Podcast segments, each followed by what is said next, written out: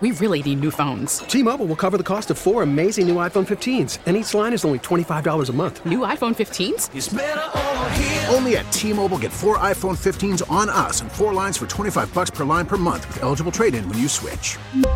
Minimum of four lines for $25 per line per month with auto pay discount using debit or bank account. $5 more per line without auto pay, plus taxes and fees. Phone fee at 24 monthly bill credits for all well qualified customers. Contact us before canceling account to continue bill credits or credit stop and balance on required finance agreement due. $35 per line connection charge apply. Ctmobile.com. Worried about letting someone else pick out the perfect avocado for your perfect impress them on the third date guacamole? Well, good thing Instacart shoppers are as picky as you are. They find ripe avocados like it's their guac on the line. They are milk expiration date detectives. They bag eggs like the 12 precious pieces of cargo they are. So let Instacart shoppers overthink your groceries so that you can overthink what you'll wear on that third date. Download the Instacart app to get free delivery on your first three orders while supplies last. Minimum $10 per order, additional term supply. Now it's game time. Gabe Kuhn. Gabe Kuhn was one of the great little trivial nuggets in all of football bios. His grandfather was the inventor of the easy bake oven. Like a boss. The best lineman on the radio. Well, the only lineman on the radio. It's game time. Game time. We're ready. The Gabe Kuhn Show. 92.9 FM. ESPN.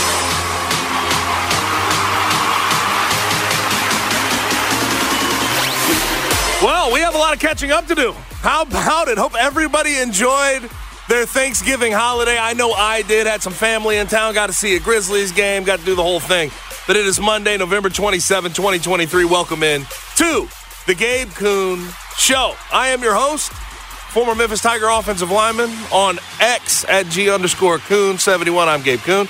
And I'm alongside the executive producer of the Gabe Kuhn Show. That'd be Connor Dunn on X at C Dunning 929. Connor, how was your how's your holiday? That was a great holiday. It was a great holiday. Saw a couple movies. My wife did the turkey trot at uh, Shelby Farms. It was beautiful. How long she is it? crushed Is it? 5K? What is it? Yeah, four miles. It was Okay. four miles. She absolutely murdered it. Ran a did a 12 minute mile. Super proud of her. Was excellent. Hunger Games was good. The holdovers was great. Tigers basketball was great. Tigers football was good. And then we're not going to talk about the Grizzlies, right? well, I think we kind of have to, don't we? Anthony Edwards giving out quotes saying that uh, it's dead in there. It's dead in FedEx Forum. I went on Friday. It's, it is. It is kind of dead. It just it, the, the edge, the the fun. It just seems like it's been taken out of that building. The soul. The soul, I guess so. But maybe uh, listen. John's going to add some soul back into that building when he comes back. But we're going to have to talk about the Grizzlies as well. I'm going to open on Memphis football. Um, a couple of different conversations. One about nine and three and what you should feel about nine and three. I think people should be a little more positive about nine and three than they are. But outside of that, we're going to have to discuss what Ryan Silverfield said after that Temple game. That is not good, in my opinion. I don't think it was well stated. I don't think that it really helps anybody's case. I don't think it helps him or the Memphis football program grow to what they want to be or what they want to get back to. But we'll talk about that quote among other things. Memphis basketball was fun this this this week. Two and one in Atlantis, two and one in the Bahamas. Well done. You beat a, a, the twentieth ranked team in Arkansas. You handled Michigan. That was the last time we talked. Um, then I guess the championship game not not not so good. Not so good. They just killed themselves with that first half. First half was brutal. They won the second half, and you could say, okay, well, Villanova stopped playing as hard, and uh, maybe there were some reasons that the Tigers were able to come back. But that first half, forty-four to sixteen, I don't know a lot of teams in the country that can uh, that can rebound from any type of deficit like that. But the final score was 79-63. We'll discuss that as the uh, Tigers again are left off the AP poll. At this point, uh, it's sort of a whatever, isn't it? It's uh, okay. Well, I- at this point, like John- I, I've been uh, at the same time, I just have trouble. I have trouble thinking about okay, this team's five and one, wins at Missouri and on neutral sites against at, at a neutral site against Michigan and Arkansas. So Mizzou, Michigan, Arkansas.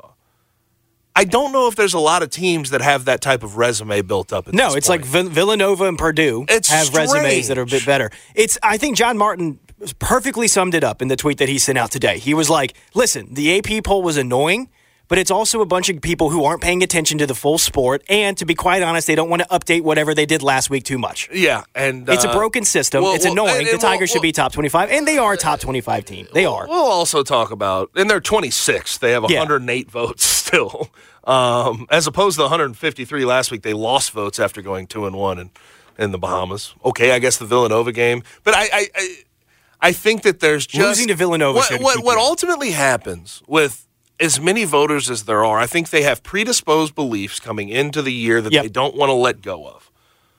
For better or for worse, I think that's ultimately what happens. Do I really care ultimately at this point? Not really, um, but it'll be worthy of discussion. We did have a bunch of NFL on Thanksgiving. I'll talk about the Dallas Cowboys once we get to a trip around the NFL um, and the fact that they just wax bad teams and then they can't beat good teams.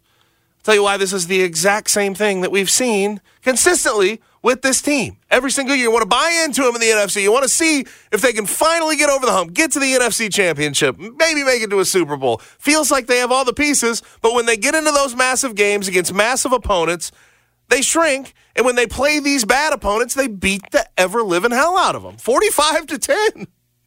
45 to 10 against the Washington Commanders. But that's what we see constantly. They they make you buy into them because of wins like that, and then you completely sell your stock when they lose to teams that are above 500. That's just what they are, and that's what they have been. That has been the way forward with Dak Prescott as a quarterback who's having a good year, but at the same time, when push comes to shove, I think everybody is predisposed to believe he'll probably fall short. So we'll talk about that. NFL as a whole. By the way, Chiefs uh, or not Chiefs, Eagles versus Bills. That was game of the year in my opinion. Great game. I don't. I don't. I don't think that. Great game. I don't know if we're going to be outdone anytime soon. That was overtime game. My man Jake Elliott comes through the 59 The yard king of. Philadelphia. Well, it's It's incredible. It's nuts what he does, Connor.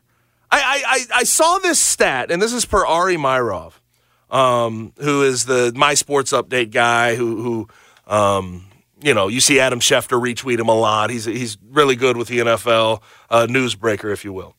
Jake Elliott, four for four from 58 plus yards in his career, eight for eight un- with under two minutes or in overtime to tie or to give Philly the lead.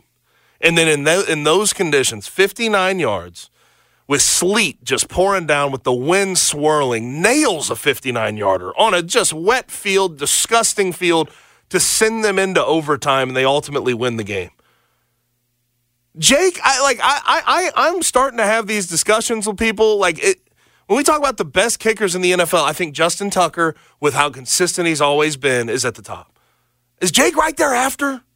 The staying power, the personality he's built, the good faith that he's built up in, in, in Philadelphia. I, I you'd be hard pressed to find a, a more recognizable good kicker in the NFL at this particular moment. Justin Tucker's the only one I can put over him at this moment, but I think he's right there. He's definitely a top two, top three kicker in the NFL. I mean, it feels like when there's a 50 yarder, it's money. He's six of seven from 50 this season. It's okay. Besides just fifty yarder, like the clutch moments is what you really count kickers for. Like there was, a, you know, Adam Vinatieri throughout his career hit so many big kicks. Uh, there's a guy named Mike Vanderjagt that played for the, the Colts for a long time. Great kicker during the regular season, rarely missed kicks. Once you got into those playoff situations, those crunch time situations, he'd shank everything. Jake, whether he misses a kick in the middle of a game or not, uh, whether you may think he's lost confidence, he'll step up and hit a 59 yarder in the rain to send them into overtime against one of the NFL's elite in the Bills. And then ultimately they win the game because of that. Like i- i- when you talk about clutch kickers in the NFL, he's at the top of that list. When you talk about great kickers in the NFL, he's at the top of that list as well. It's been unbelievable to watch him. Um, but that game was phenomenal. Um, also on the show today, we'll hop into the blitz, and we have a bunch of coaching carousel to discuss. We know Mike Elko at A and M. Jeff Lebby gets the job at State. I didn't really see that coming, but I get the job. I, I, I get you know the ultimately what Zac Selmon decided to do, go back to offense. Uh, a guy that's familiar with the state of Mississippi from his time at Ole Miss. Uh, has done a good job wherever he's been at coaching offense. That kind of makes sense. And then uh, in the blitz, we'll talk about Jonathan Smith, who took the job at Michigan State. Um, he's been 18 and seven the last two years at Oregon State. I think he'll fit in well. I think it's a good hire. But he had a quote about his interest in Michigan State and how this all unfolded. And I found it pretty interesting, and I'll tell you why once we get into the blitz. As far as guests are concerned, it's a normal Monday. And I shouldn't say a fully normal Monday because Harold Graeter, I can tell you, conversation today is going to be great because they've had meetings over at the AutoZone Liberty Bowl. They had three teams lose. Uh, in the SEC that they were hoping would get to six and six and get to bowl eligibility so they could keep their SEC tie-in but that has left them in a very strange spot. And there's a lot of discussions about Memphis and Iowa State running it back again, like in 2017. But I'll say this, Connor. As much as I think people are, are rooting for that um, here in this city, I, it's not the same as it was in 2017. This is not the same set of circumstances for each team that, that, that they were dealing with. Iowa State was on the up and up. Um, certainly Memphis, that was my final year on the up and up out of an AAC championship game uh, performance or appearance where you lost late against that UCF team. It's not the same situation, but it does seem like that's very much on the table. Iowa State and Memphis running it back. I, I wouldn't be opposed to seeing. It was an awesome game. It was an awesome game. I know, you know, it, that was your final game, yeah, wasn't it? my final. Well, here's what I'll say: y'all got screwed. Oh, that's great. I remember. I don't remember what the call was, There but was I a- remember there there was, was a- something that happened in the back of the end zone, and I was right there, and we were losing our minds, and it went Iowa State's way. I can't sp- remember 100 percent what it was, Does it but I to be remember an illegal man downfield? it may have been that, or it was that he dropped the ball and they gave him a catch. Joey Okay. caught it. I don't know. I can't Yeah, remember. I just an remember being like There Tigers was an illegal screwed. man downfield on number uh, 71. Name was Gabe Kuhn, I think. Yeah. Oh, no! That, that called back. That called back. that called back a good RPO touchdown from uh, Phil Mayhue. I still hear about that one to this day. But hey, listen. When you're in a, a run pass option situation, you're an offensive lineman, you're blocking for the run. Mike Norvell tells you to cruise up to the safety if no one comes to you you cruise up to the safety, and then ultimately you're eight yards downfield, and we throw a touchdown pass behind you. That was just a bad situation, made worse by sort of the play call and how it all shook out. But hey, it is what it is. 21 20. I had fun. I had fun that year. Although that game was very depressing. It was a great game. I wanted though. to go out on top in the Liberty Bowl. I got to say that, and it didn't quite didn't quite work out that direction. But we'll see how it all plays out uh, as we get to Selection Sunday. We still have championship weekend on the horizon. So much to discuss on today's show. Let's start with Memphis football. One, I want to start with how you should feel about this season. I think you should feel damn good. I'm sorry. I like maybe I'm the only one. I don't think I'm the only one in this market who's who's going to tell you that. But nine and three is nine and three. And when you look at them winning their nine games, uh, whatever it looked like, they won nine games. They lost three games against top 25 opponents by short margins. There was a step in the right direction. When they were in conference and they got into these one score games, they prevailed more than they didn't. And that is not the case with the last few years of this football program. Whether it was against Houston, giving up a massive lead in the fourth quarter, you lose to Temple a couple years ago, you lose to Tulsa a couple years ago. This team, this program lost games that they were supposed to win the past two years. They won every single game they were supposed to win, lost the ones they were supposed to lose. I know it's frustrating and it doesn't give you a whole lot of reason and excitement. Um, but at the same time, nine and three with a chance to go and play a Big 12 opponent potentially in the Liberty Bowl to get to 10 and 3 if you win that game and stay undefeated in bowl games. Worst things have happened in the world. I have to say that. Like, I, I, as much as you want to downplay this conference, and I, I think there's reason to downplay this conference, this conference is not very good in football. Much as you want to do that, if you win nine games, 99.5% of the country accepts that. And they revel in that. They love it. And for some reason, and I get it's been a 10 year stretch of great results, for some reason, I think we, there's a lot of, there's a faction of the fan base that has grown out of respecting that, of wanting that, of being appreciative of that.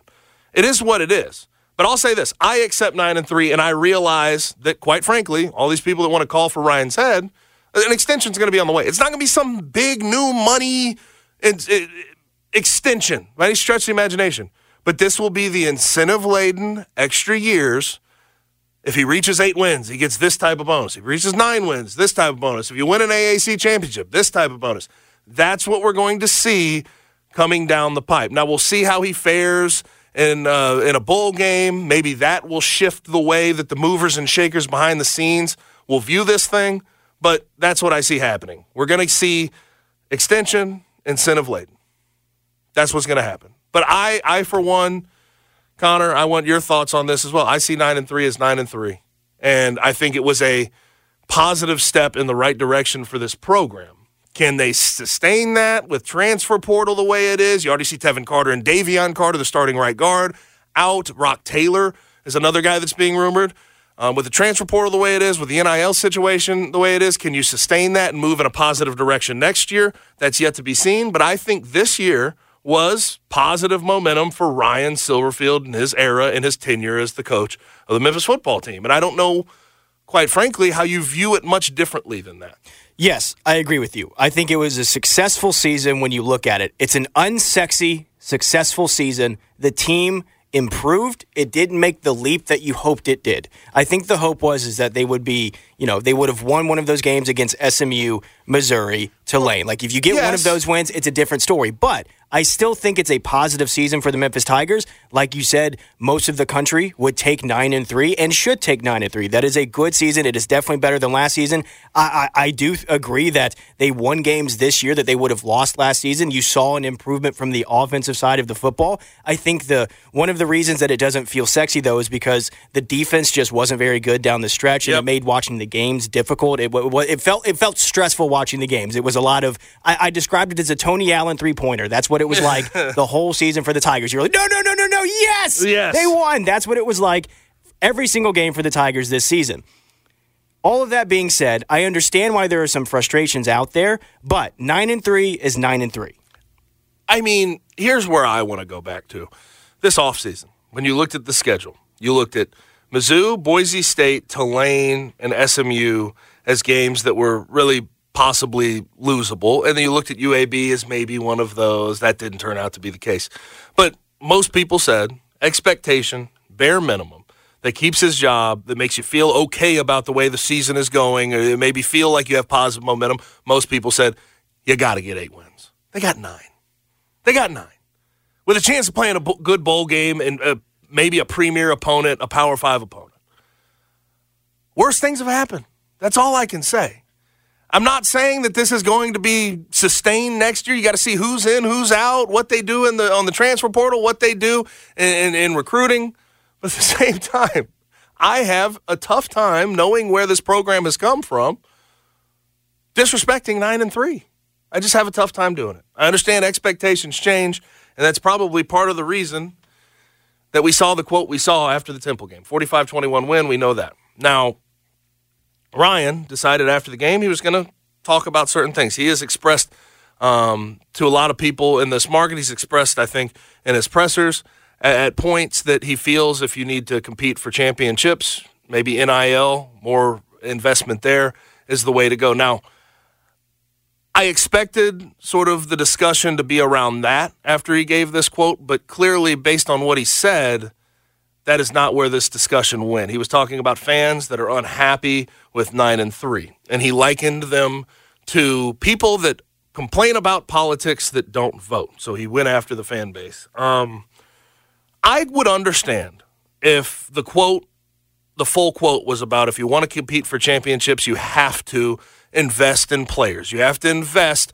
money in NIL and facilities and everything else, the infrastructure of the program to be on the SMU level right? SMU gives a lot of money out in NIL. They have a lot of money, a lot of donors that are willing to throw out that money. If that was the discussion, I can get with that discussion. We can have that conversation about the way that NIL dollars are distributed at the University of Memphis and why football may not get as much as they should. That's not what this became, though. This became Ryan basically saying, I have 10 to 15,000 people out there that are off board with me, that want me gone. I'm going to alienate them further. That's what it felt like to me. And I don't think that that is anything that's going to move you in a positive direction. I don't think that you need to alienate fans further that have jumped off board with you. You need all fans, all everybody on deck if you're the University of Memphis. You're talking about realignment. You know what know what helps? Selling the program, making sure all those fans pack the Liberty Bowl every single Saturday that you play, Friday, Thursday, whenever you play in the AAC schedule. We know it gets wonky know what makes you more interesting? 40,000 people in the seats every single weekend, selling the program at a high level, being a personable personality, right? That's what gets you where you want to go. I don't think that alienating further fans that feel alienated at this particular moment is the answer to the ills that maybe you feel are, are, going wrong with this program, that may be going wrong with the fan base. It's, it was a frustrating quote for me because I know ultimately what he was trying to say, but it didn't come across that way. What he was trying to say is we need more investment in NIL dollars. If you want to compete at the highest level, that's what you need to do. But that's not how it came across. It came across as these fans are out on me. I'm going to tell them to be further out on me. Yeah. That's what it became. Yeah, I, you know, I've never really been down with coaches or teams trying to tell people also how to spend their money, especially in a in a market like Memphis. Listen, I understand that the program may not have gotten the support that Ryan believes it should have, and he may be frustrated by some of the talk about his job. I understand it. He won nine games, and there's still people out there calling for his job. That's got to be frustrating. But I feel as if this was an opportunity for him to ride the wave of the renovation news and say, listen, I understand that this season may not have been perfect for us, but it was still a very good season. You know, I say it all the time don't let perfect get in the way of good. It was a really good season for the Memphis Tigers. And he could say, listen, we need to help us get to the next level. We need the support of the Memphis Tigers fan base. Yes. We understand that we need to be better on the field. We need to be bearing these teams. We need to have a more exciting product. So winning just winning isn't everything. Like, you know, it needs to be exciting. It needs to have, you know, culture to it. It needs to have a feel to it when you go to the Liberty Bowl games. He should, I just, it felt like an opportunity that was missed. He could have ridden the wave of the Liberty Bowl renovation news and said, listen, that place is about to be brand new, spanking. It's going to look great. We need the support of the Memphis Tigers, and we can make something special here. We can really help turn this into something. This was a year, a step in the right direction. I understand why some people may not be fully on board, but give me an opportunity to bring you on board with us. Let's make this thing better next season. It just, like you said, it felt like he was he's alienating them more so when it, when he didn't well, need to do that. It felt unnecessary. I don't think you should alienate fans that have higher expectations right. for the program because they well, have reasons to believe that the expectations should be high. Right. And, and we've seen. I mean, even this year, like Dabo losing his way after winning two national championships because he's blaming expectations and people not being happy. Those messages don't go over well with the with the fan base that's even on your side. The fan base that still wants you here, the fan base that's still on board with the Ryan Silverfield era these type of messages don't resonate well with them either. Well, and here's the truth: we're talking about his quotes on Monday after they've gone nine and three, instead of talking about the game and them going nine and three. You yes. know, it just it felt and, like he granted, threw a roadblock in front of himself it, that wasn't present. Even if it became the, we'd still be talking about, you know, if it was just, you know, if we want to get to the next level, NIL, we need to invest more. We need uh, the Memphis faithful to cough up a little bit more money. We've seen multiple coaches do that. We'd be talking about that quote, but it wouldn't be as negative, right? But I feel like since you're alienating a fan base, a faction of the fan base that you need to advance yourself to the next level, that's where I feel like this is. I just don't know what that quote in its entirety did to help his case. Nine and three helped your case. You could have come out and said, NIL, we need more. We need more. If you want to keep these players on this roster, if you want to bring in better players out of the transfer portal, if you need better players on the recruiting trail, we need more in the face of NIL. But since you just sort of go after the fan base and cast aspersions on them, that's not how it's being read. We've, we've talked about in the past with, with programs in the city and, th- and programs across the country. If you make the fan base feel as if they are included and part of the process, and hey, we can do this together. Instead, he made it adversarial when it's not adversarial. He needed to make it, hey, br- I'm going to bring you in. I yes. understand why you may be alienated. It, it, was an unsexy season. We had a couple close calls with teams that we shouldn't have close calls, but at the end of the day, we got nine and three, right direction. And next season, let's blow this thing out. Let's yes. get back to the prominence of Memphis football that we know this program can be. But I need your help. That's what he should have been like. I yes. need you. I need you on our side. You may not love me, but do it for these players. Do it for the do it for the fans. Do it for the players. Do it for the University of Memphis. If you don't like me, that's fine. But step up for the Tigers as a whole. That's the direction a you should have gone a, in. A call, a call to action. action. A, call, call to action, action yes. instead of instead of what it became, yes. and that was dispersions being cast the fan base that you ultimately need. Yes. And. Uh, you need, I got we coached by the guy. I know the guy very well. I know Ryan. I know where his heart was in that moment. It just the message that he put across is not the one that I think he wanted to put across ultimately. And that's what frustrates me about that because you can't take back what you said. Now, again, they're going to have a chance at a bowl game. We're going to see how that all shakes out. We'll see where they're at on Selection Sunday. They may have a chance at home in the Liberty Bowl to get the seniors out on top against a Big 12 opponent. That's going to be all well and good, but this quote is going to stick, and I think it's going to stick in some people's crawls, a lot of fans' crawls, and I, I, I, I hate that for him.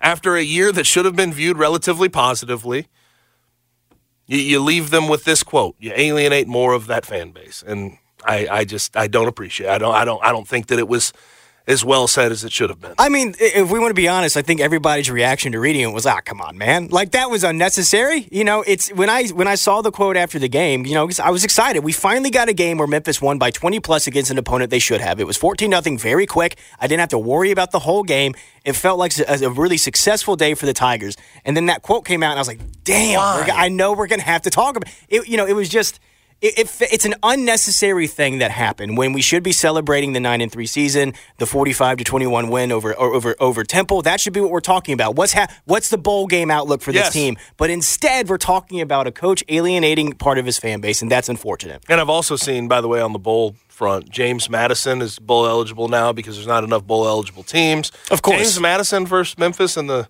in the Gasparilla Bowl would be an interesting one. That would to be watch. interesting. That'd be a kind but of isn't that one to watch. also the most NCAA thing of all Yes. time? You can't play in this, and then hey, we kind of Yeah, need you. we need you. We yeah. kind of need you. Yeah, we don't want five and seven teams from the SEC playing. So please, please play. Yeah, but that is that. Call from mom. Answer it. Call silenced. Instacart knows nothing gets between you and the game. That's why they make ordering from your couch easy. Stock up today and get all your groceries for the week delivered in as fast as 30 minutes without missing a minute of the game. You have 47 new voicemails. Download the app to get free delivery on your first three orders while supplies last. Minimum $10 per order. Additional terms apply. T-Mobile has invested billions to light up America's largest 5G network from big cities to small towns, including right here in yours. And great coverage is just the beginning. Right now, families and small businesses can save up to 20% versus AT&T and Verizon when they switch. Visit your local T-Mobile store today.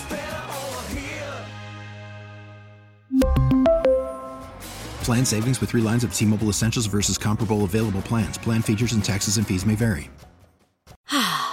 Spring is a time of renewal, so why not refresh your home with a little help from Blinds.com? We make getting custom window treatments a minor project with major impact. Choose from premium blinds, shades, and shutters. We even have options for your patio, too. Blinds.com invented a better way to shop for custom window treatments. There's no pushy salespeople in your home or inflated showroom prices. Our design experts can help you find the perfect window treatments on your schedule. We'll even send free samples directly to you. Plus, we can handle the measuring and installation for you. Unlimited window treatments installed for just one low cost. And with Blinds.com, you'll always get transparent pricing, no hidden fees. Our free shipping and 100% satisfaction guarantee can put the spring back into your step and into your home, too. Shop Blinds.com right now and save up to 45%. Up to 45% off for a limited time at Blinds.com. Blinds.com. Rules and restrictions may apply. but again, it, could have been a call to action that we're all discussing. Some people may not like the call to action. Some people may appreciate the call to action, and we could have realistic discussions about that. But it wasn't a call to action. It was taking a part of the fan base that's off board and telling them that they're full of it. and I just don't think that that was the way forward The for this program and for this fan base to get re-engaged and re-energized by, by what Ryan did this year. Well, the university has also announced that they're trying to raise $50 million to help with the stadium. Do you think this is going to That's huge. incentivize people to go donate and help with that movement when you're alienating them? No, it's, It could have been a call to action for right. that $50 exactly. You should have been like, be a part of this. Be a part of this. We can continue this era of Memphis football. The last 10 years has been great, and we can continue it moving forward as long as we're a team. You may not agree with me, you may not like me, but at least you can be on my team. Yes, yes, but again, we'll we'll stay updated on Memphis football news and exactly where they go with the bowl bowl projections and bowl game when we once we get to selection Sunday after championship weekend. But that quote definitely was something that was uh it was it was discussed over the weekend, and I understand why it was discussed. Um, now Memphis basketball I think a good week last week. Tremendous. I don't, I don't think how I, I okay. You can talk about the Villanova game as much as you want, and how it forty four to sixteen at half, and there was a what sixteen to five or nineteen to five deficit at some point in the first ten minutes. It was frustrating, but you can't take away two and one with two wins over over power teams in Michigan and then Arkansas. You can't take that away. Two and one, getting to the championship game in the Battle for Atlantis, a premier tournament outside of the Maui Invitational that is as good as I mean, as good as you could have hoped for. Best case scenario is winning all three games and, and, winning a championship game. But having your one loss be in the championship game after beating a top 20 team and beating a Michigan team who's probably going to be uh, solid in the Big Ten, I think that's that's about as good as you could have hoped for, quite frankly. Yeah, absolutely. It was, uh, you know, I very much enjoyed watching the Memphis Tigers play basketball. You know, from Wednesday on, it was uh, t- tuning into the games. It felt like a different team that you were watching. It was composed. They were calm. Yeah, the, you know, the Villanova game didn't go the, the way that you wanted to. Villanova just couldn't miss a shot in that in first, first half. half. and the Tigers looked gassed. You know what happens? It was it was unfortunate, but I think uh, three I, games I in three agree. days will do that to you. I agree. I would I would much rather focus on the 84-79 win over Arkansas, which was hard fought and it was a good game and it was a rivalry game and it felt like it was important and you know that's why hopefully the momentum from that game might be able to turn into a home home and home would- because I that's mean, what needs to happen. These two teams should be playing. I do more. Listen, if, if if it has to be two in Arkansas and one at home, Do it. Do it. Give the people what they want. I know there's some fans that want us to act, you know, want to be on the same level, but Arkansas has no intention, I think, of doing straight home and home. I think they'd want two at their place, one at one in one in FedEx Forum, and that's fine with me. See if they'll accept that. Feels like Muss Muss did say I don't deal with scheduling, but he deals with scheduling a little bit. Come on now, don't act like that. Um, but the Michigan game, Ashton Hardaway showed up pretty massively. The 17 points, we talked about that before we got out. Five for seven from three, Going nuts. Holy hell, man! Caleb Mills just destroyed somebody. Yeah, he he dropped somebody. But the Ashton Hardaway story was pretty phenomenal, right? And I think even in that game, like Jayden Hardaway had his moments as well. He didn't miss a shot. He was two for two from the field, five points, played 11 minutes. Ashton Hardaway, the 18 minutes, five for seven from three. The Hardaway boys showed up as soon as Penny got back on the sideline. I, I don't think that's a coincidence by any stretch of the imagination, but that was great. Now the end of that game, not well executed.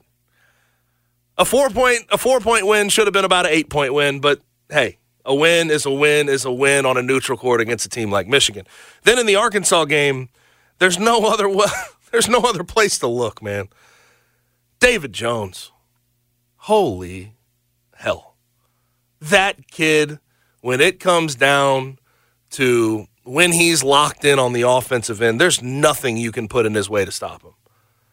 Now, is he going to be that locked in every game? No. It's hard for any player to be that locked in. But 10 for 14 from the field, 4 for 8 from the three point line, got to the free throw line, count it, 14 times, made 12 of them, ended with 36 points.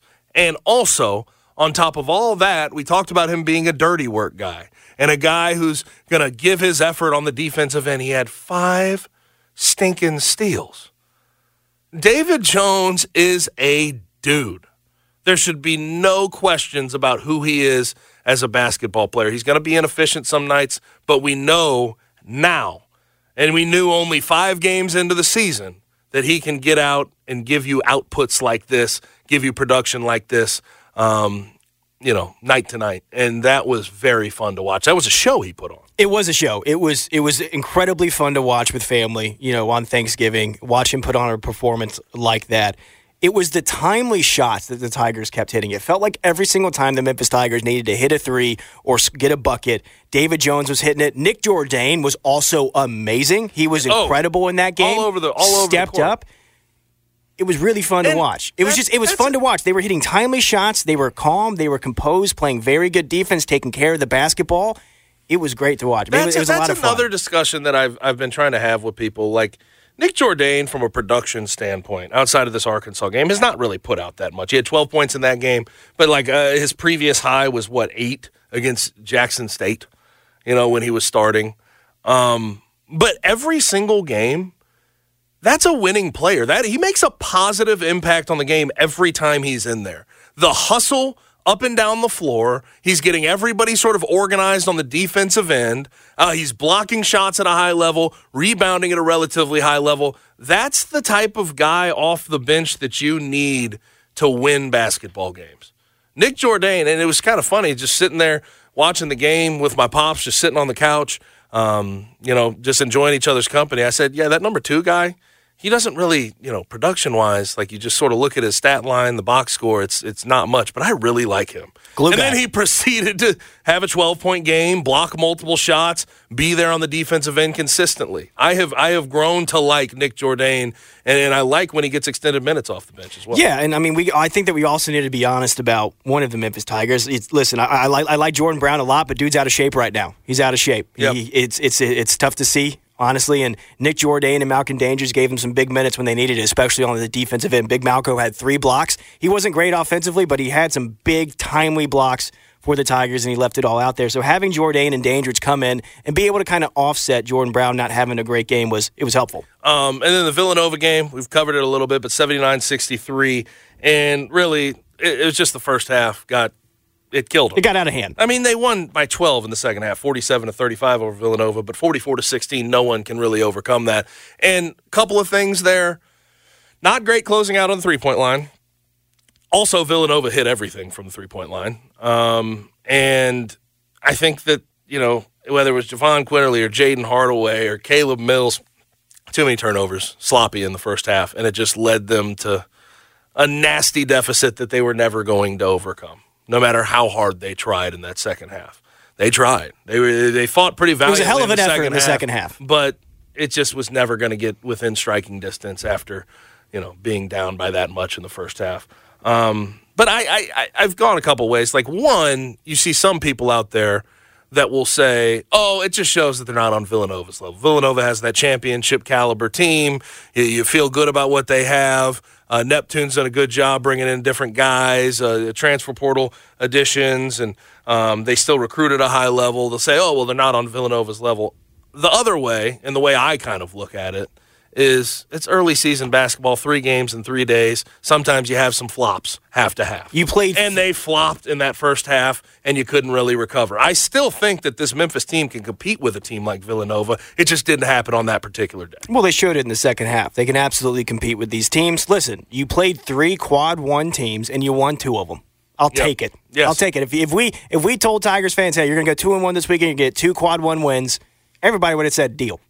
Yeah, but then if you said the two quad one wins would leave you at 26 again in the poll, I think people Well, that's just it. silly. But again, I'm just I'm I'm done worrying about what the AP voters. We need GP to bring back the uh, attack the yeah, pollsters. I, I just I, I think more so than anything when it comes to the way these guys with the AP poll vote. Now Memphis still got 108 votes. It's nothing. I mean, that's a lot.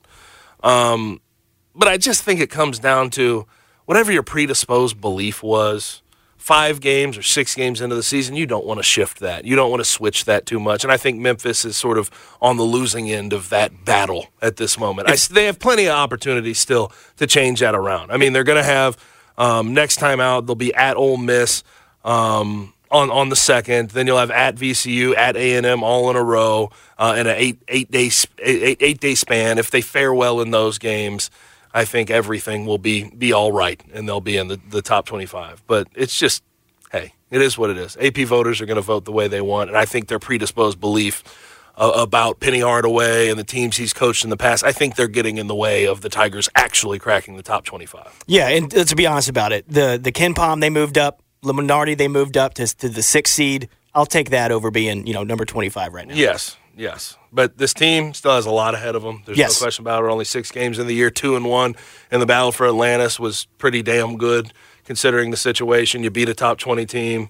You, you showed who you were on a national scale. I think people are buying into it, but you just have to get that, that final sort of say so with the AP voters, voting them into the top 25 every single week. And that hasn't happened yet. But hey, Encouraging weekend. no, no question about it. No question about it. Now, uh, it was a it was an encouraging weekend of entertainment in general um, when it came to college football, um, and I have to talk about it. And there's no way I can possibly avoid it. And it was really highlighted by the Iron Bowl, which was in Jordan Hare. Fourth and thirty-one. Fourth and thirty-one. Talk about that and also some coaching carousel news when we return on the Gabe Kuhn Show, 92.9 FM ESPN.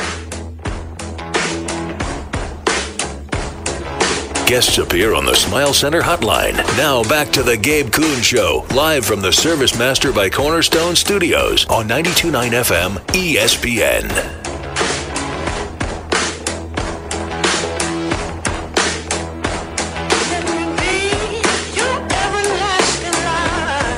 Back rolling on the Gabe Kuhn Show, 92.9 FM ESPN. Rivalry week, or weekend in general, was unbelievable in college football. And it was capped off by 4th and 31. But what did we start with on Saturday? Because I think Saturday was the big day of football everybody was waiting for. Of course, we started with A&M and LSU. And that was Jayden Daniels' sort of last hoorah to try to make his Heisman case, which I think is made. He ended up 42 to 30 over A&M, 16 for 24, 235, four TDs, no INTs, 11 rushes for 120 yards. He finishes the year. He finishes the year not only a 9 and 3 record, but 72% completion percentage, 3,800 yards passing, 40 touchdowns to four interceptions, 135 attempts rushing for 1,134 yards, 8.4 average, which is the highest in the country, and 10 touchdowns. He accounted for 50 touchdowns, only had four interceptions. Uh, listen, I, I understand that the Heisman generally will go to the best player on one of the best teams that's going to be in the college football playoff. And we expect it higher and a little bit more from LSU. But that's the most irreplaceable player on that team. That's one of the most irreplaceable players in the country, if not the most irreplaceable player in the country. You cannot put in anybody and get 3,800 yards, 50 TDs, and 1,100 yards rushing. You can't just do that with anybody. Jayden Daniels, to me, even with the three losses, deserves to win the Heisman. Now we can talk about Bo Nix, and Bo Nix has had a really good year. I think he should he should fall into second because his team is very good. They're really good on the offensive side and the defensive side. This is one of the worst LSU defenses since I've been following LSU. Quite frankly, this is one of the worst. 30 points to an A&M team. Max Johnson's going to transfer. He's been out like they just don't have anything a redeeming quality and they still gave up 30 points to that A&M team. Jayden Daniels, if he was not on that LSU team, there would have been a lot more losses on that record. 100%. That would have been a 7 and 5, 6 and 6 team. And we need to come to grips with that. When we talk about the most outstanding player in the country, that's what the Heisman is. There's no question in my mind. That was Jayden Daniels this year. But also in that early slate, we saw Louisville drop their second game to Kentucky, 38 to 31, in a rivalry game. And then we got to the Michigan Ohio State game where, quite frankly, it, it really played out just about how I thought it would. Ohio State solid on the defensive side, but uh, Kyle McCord just gets in their way. He, he gets in their way. Um, Marvin Harrison Jr. still was phenomenal. Five catches, 118 yards, and one TDs and one TD. But Kyle McCord, two in, two, two interceptions. It's just they don't have a good enough running game to overcome the issues that they have at that quarterback position. And I think it was a playing game to the college football playoff. Uh, just about by every measure. And Ohio State has fallen short for the third straight year. And I think outside of that, too, you get a lot of questions about Ryan Day and the job he's done the last three years in, in particular.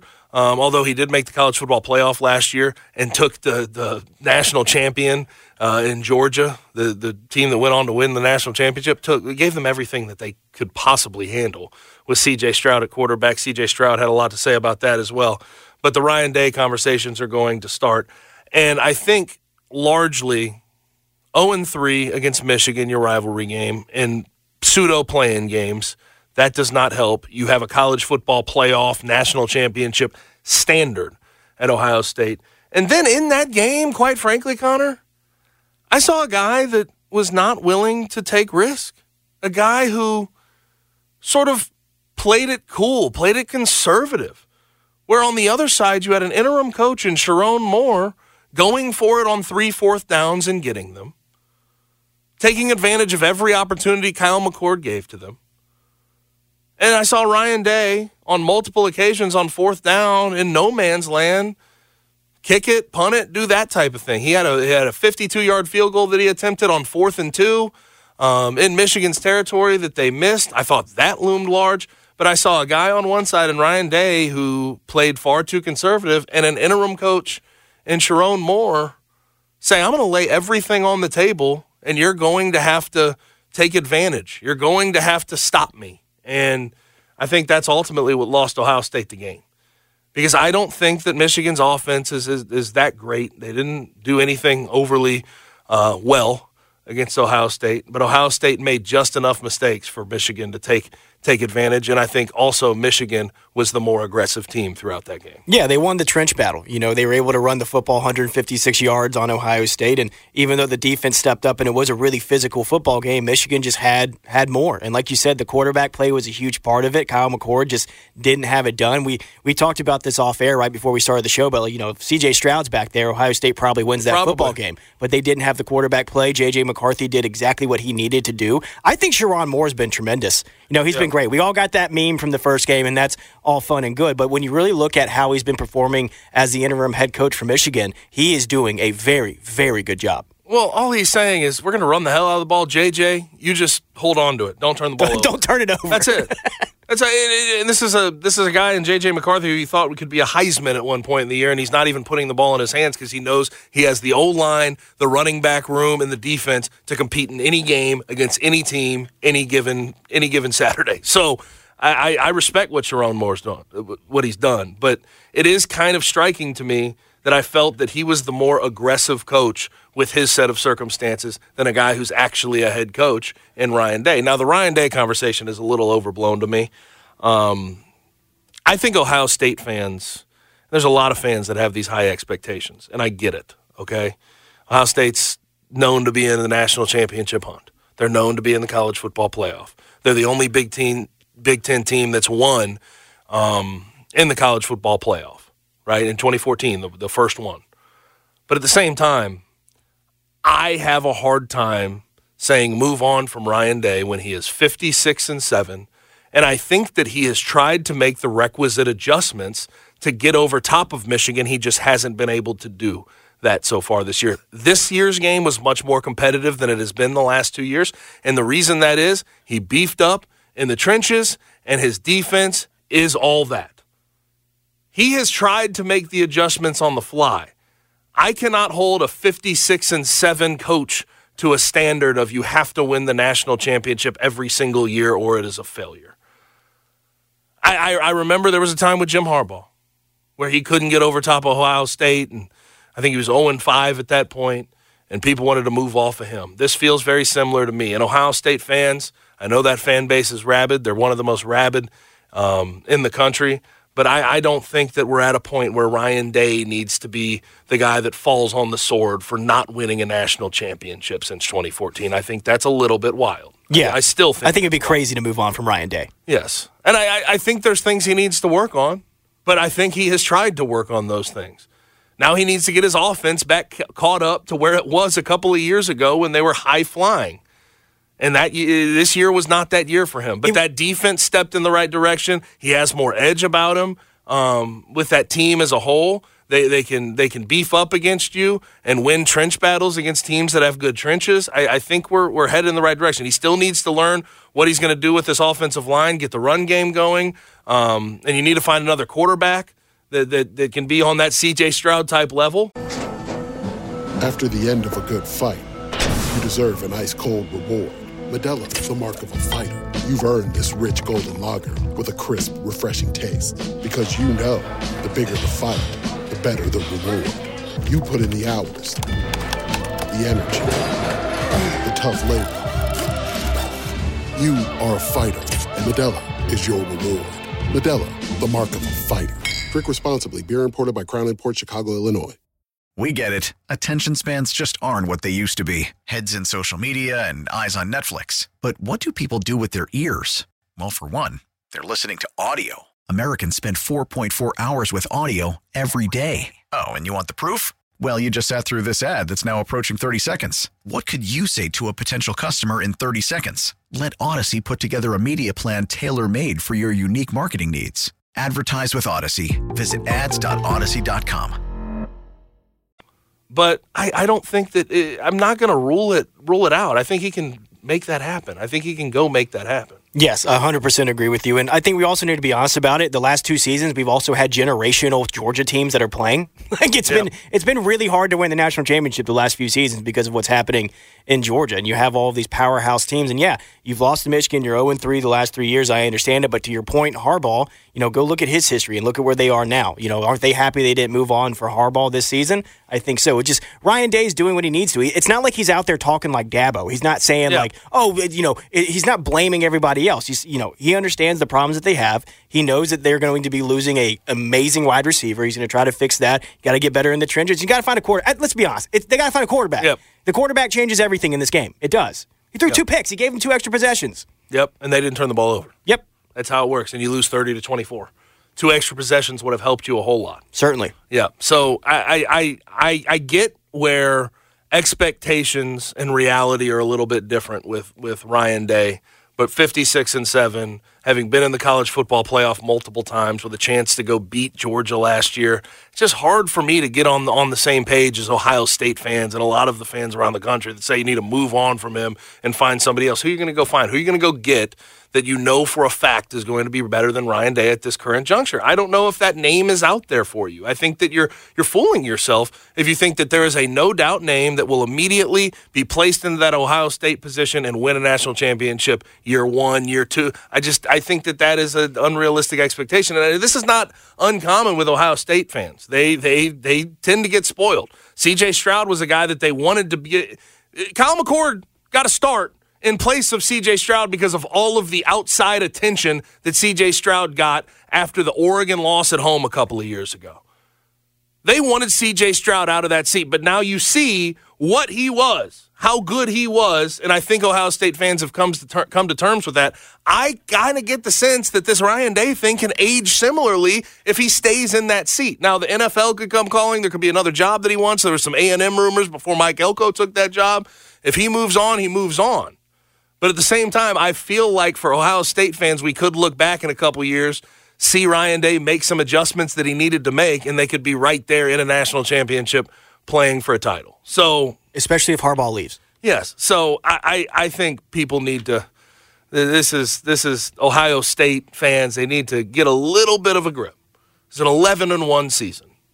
It's an 11 and one season. You lost to the number one team, uh, the the team that likely is favorited to to win the national championship, or the second leading favorite behind Georgia. So at some point you need to realize pump the brakes. other other other other teams do good jobs too. Other teams uh, pay coaches a lot of money to go beat you, and that's Jim Harbaugh in this current situation. So I, I little pump the brakes at least a tad bit. I know they're not going to, but pump the. Brakes. Listen, you drop the game next year, maybe you can talk, but and just then pump the brakes. That led us into 2:30, which was the game of the weekend um, in in college football. That's Alabama versus Auburn, 27 to 14. Alabama gets over top, and I just I am I'm still shocked by what I saw. Still shocked. I, I don't I can't get a grip on fourth and 31. I can't come to terms with it. Like I had a debate at one point through that entire process. Jalen Milroe runs in front of the uh, line of scrimmage, steps back, thinking he can throw it for some reason, throws it, gets a loss of down. It's fourth and 31. I'm going, okay, Nick Saban's a good coach. Nick Saban's a smart coach. Does he elect? And I, I, I thought this was, you know, this was definitely on the table. Does he elect to kick the field goal, try to get an onside kick to see if he can go win this game, or does he go for a win right now, try to throw it to the end zone? And I really thought I was almost leaning to the field goal and the onside kick is fourth and 31, you know how easy that is to defend. You know how many offensive coordinators and offensive coaches have a play drawn up for fourth and 31 where you can get a touchdown? You know how many that is? That's a big zero. There is no offensive coordinator or offensive play caller who has a play drawn up to go score on fourth and 31. But somehow it happened. Isaiah Bond in the corner of the end zone. Jalen Milroe buys as much time as possible and throws a dot right to him. There's a little bit of push off potentially, but they didn't call it. I'm, I, I don't care. It made it absolutely interesting Unreal and unreal. And then Auburn fans just seeing the looks on their faces, the amount of tears. It, it brought me life. It was fun to watch. I hate to say it, but it's the truth of it. I think both of those teams shot themselves in the foot so many times in the fourth quarter that ultimately the team that is, is bred to win championships, the team that had more on the line, ultimately prevailed. But there is no real rationalization of fourth and 31 into the corner of the end zone. There's no rationalization for that. I could say Jordan Hare and the voodoo and weird things happen in that stadium, but usually that leans Auburn, it, it leaned to Alabama this time. That was just, Connor, it was pure insanity. And I, I, I could not believe what I was watching. I let an audible scream out when I saw that, that, uh, uh, that ball get caught by Isaiah Bond in the corner of the end. We really need new phones. T-Mobile will cover the cost of four amazing new iPhone 15s, and each line is only $25 a month. New iPhone 15s? Only at T-Mobile get four iPhone 15s on us and four lines for 25 bucks per line per month with eligible trade-in when you switch. Minimum of four lines for $25 per line per month with auto pay discount using debit or bank account. $5 more per line without auto pay, plus taxes and fees. Phone fee at 24 monthly bill credits for all well qualified customers. Contact us before canceling account to continue bill credits or credit stop and balance on required finance agreement due. $35 per line connection charge apply. Ctmobile.com. Spring is a time of renewal, so why not refresh your home with a little help from Blinds.com? We make getting custom window treatments a minor project with major impact. Choose from premium blinds, shades, and shutters. We even have options for your patio, too.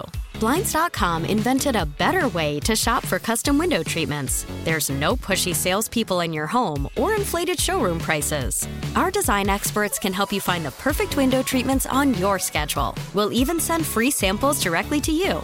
Plus, we can handle the measuring and installation for you. Unlimited window treatments installed for just one low cost. And with Blinds.com, you'll always get transparent pricing, no hidden fees. Our free shipping and 100% satisfaction guarantee can put the spring back into your step and into your home, too. Shop Blinds.com right now and save up to 45%. Up to 45% off for a limited time at Blinds.com. Blinds.com. Rules and restrictions may apply. Oh, oh, oh.